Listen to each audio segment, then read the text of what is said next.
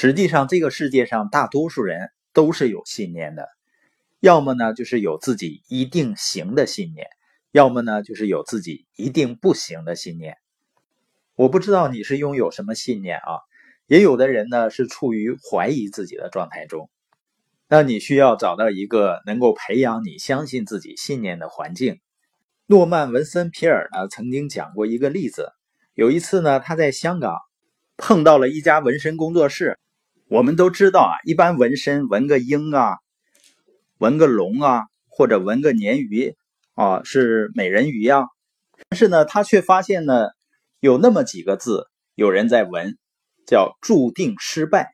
他非常惊讶，他就问那个纹身师，他说真的有人在自己身上印过那么可怕的话吗？注定失败。纹身说说啊，是的，有人这么干过。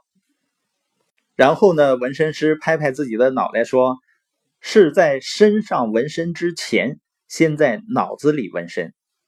而一旦我们在脑海里刻下消极的纹身，我们怎么可能成功呢？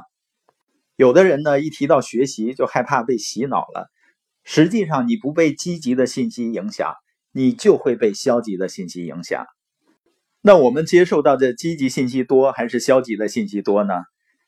你去尝试创业或者做一个什么事情，马上就会有很多人跳出来告诉你这个事儿也不行，这个时机也不对，然后给你举出很多失败的例子。实际上他们的潜台词是说你不行，更准确的说呢，是他们认为自己不行，你凭什么能行呢？如果我们竟是跟一些相信自己一定不行的人在一起，那我们怎么可能相信自己呢？阿诺德呢是伟大的高尔夫球手，他一生呢获奖无数，在他办公室里呢有一个画框，那里面的诗句会告诉你他在球场内外成功的原因。你要是觉得自己被打败了，你就败了；你要是觉得自己没有勇气，你就没有了；你要是想赢却觉得自己不行，很有可能你就是不行。生命里的战斗不会永远在更强者和更快者这边，但迟早胜利者是那个自以为自己能胜利的人。研究就发现啊，世界排名前二十五位的高尔夫球手呢，他们在一场比赛上的差距平均不到两杆。那他们之间的差距绝对不是技术，是态度。休唐斯呢是美国 N B C 的知名主持人，他曾经说过啊，一个快乐的人并不是一个有着某种特定生活际遇的人，而是有着某种特定态度的人。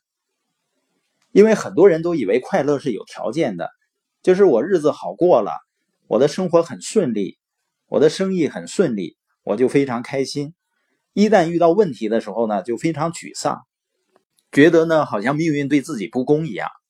即使我们信命，说是命运安排我们必须要走的路，那我们也可以自己决定如何走过它呀，以什么样的态度来面对啊。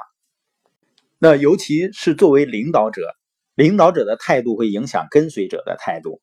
我们说领导力就是影响力嘛，人们会被我们的态度感染，就像会被感冒病毒感染一样。如果一个领导人头脑里有自我设限，就会通过你的语言表达出来，那跟随者也会在大脑里自我设限。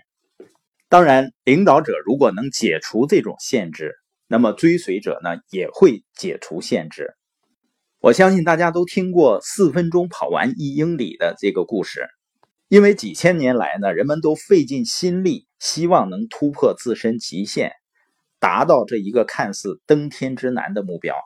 传说中呢，古希腊人曾经用狮子来追赶人，以为这样可以提高奔跑的速度，他们还尝试喝下老虎的奶，但发现呢都没有用。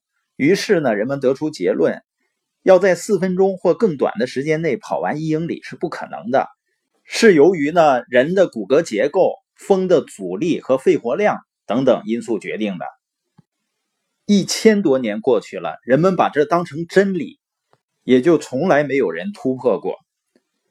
直到一九五四年的一天啊，英国长跑健将罗杰·班尼斯特终于成为了有史以来突破四分钟极限的第一人。他的成绩证明了之前所有的医生、教练和运动员的结论都是错误的。你说那只能证明他是天才啊，但是就在那一年，有其他三十七名运动员也在四分钟内跑完了一英里。后来在纽约的一次田径比赛上呢，参赛的十三名选手无一不在四分钟之内跑完了一英里。你发现是什么改变了呢？不是因为有了新的训练方法，也没有人找到了减少风的阻力的奇招。人类的骨骼结构和生理学研究呢，更不会奇迹般的突破。唯一改变的是人们的信念，是人们的态度。在罗杰·班尼斯特打破纪录之前呢，我们都相信专家们的观点，正是这些专家在扼杀着人们潜能的发挥。为什么呢？因为专家们具有权威性和影响力啊。所以说呢，跟随者仿效领导者的态度，要比仿效他的动作快得多。即便是跟随者没有按照领导者的方式行事，也会感受到他的态度，并且呢，在自身的工作中反映出来。态度呢，完全可以被无声的传导出去。